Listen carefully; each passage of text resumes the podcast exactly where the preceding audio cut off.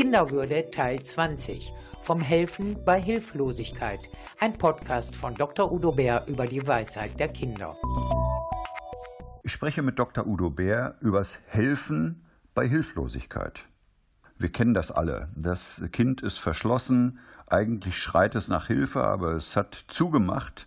Da kommt man einfach nicht mehr ran.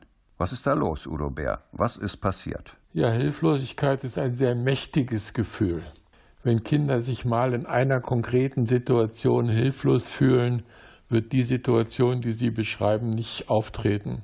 Die meisten Kinder suchen dann Hilfe oder zeigen das oder lassen das zumindest zu. Aber wenn Kinder wiederholt die Erfahrung gemacht haben, dass sie hilflos sind, ohnmächtig sind, sich auch ausgeliefert fühlen und nicht wissen, damit umzugehen, dann leiden sie. Und um dieses Leiden zu beenden, ziehen sie die Rollos runter und machen dicht. So, und dann kommen wir oft nicht dran.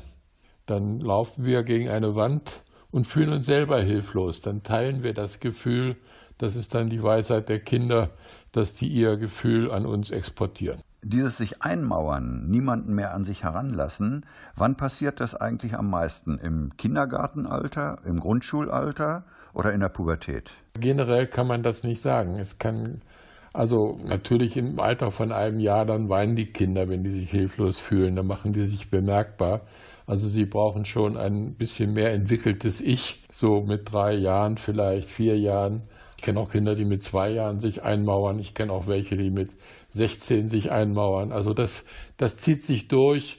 Und wo gerade der Schwerpunkt ist, liegt eher am Kind und nicht an der Entwicklungspsychologie. Und gibt es denn so etwas wie einen eigentlichen Grund fürs Einmauern? Nein, auch das ist wieder sehr individuell.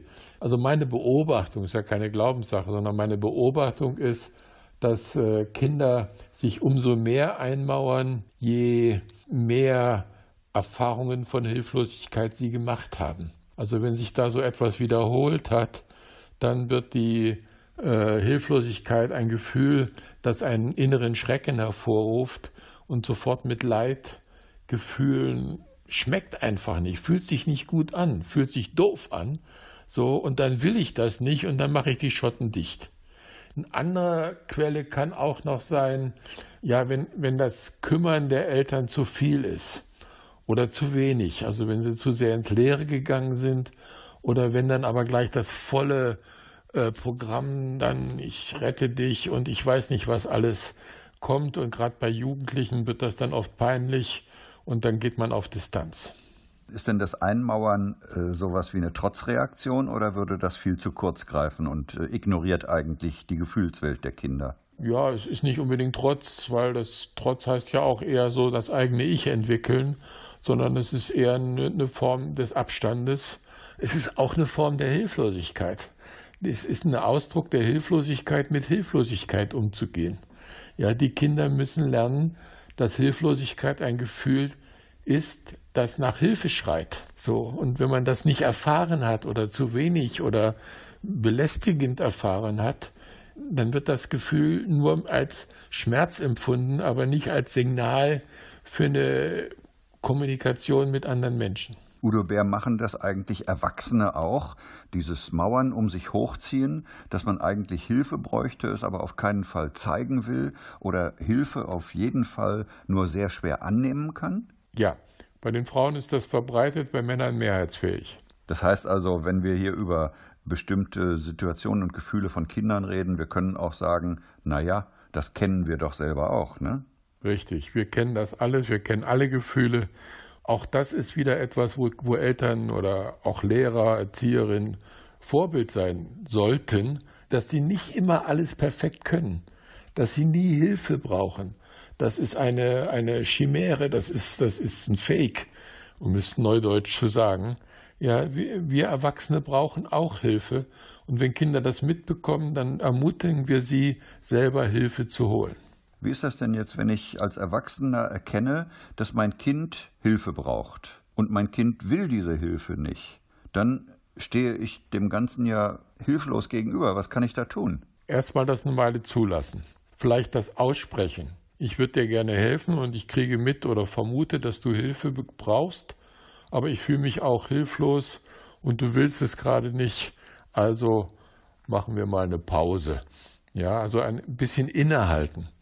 So, und dann ist es gut, einen Schritt beiseite zu machen, spazieren zu gehen, ein Eis essen gehen oder Pommes, McDonald's, es ist keine Schleichwerbung, irgendetwas, was das Kind will, aber vielleicht die Eltern gar nicht. Fußball spielen, mm, Kuchen backen, irgendetwas anderes, Barbie-Puppen äh, anmalen oder irgendwas, so, Lego bauen, ein Schritt beiseite, so um aus diesem Patt hilflos gegen Hilflosigkeit äh, herauszukommen.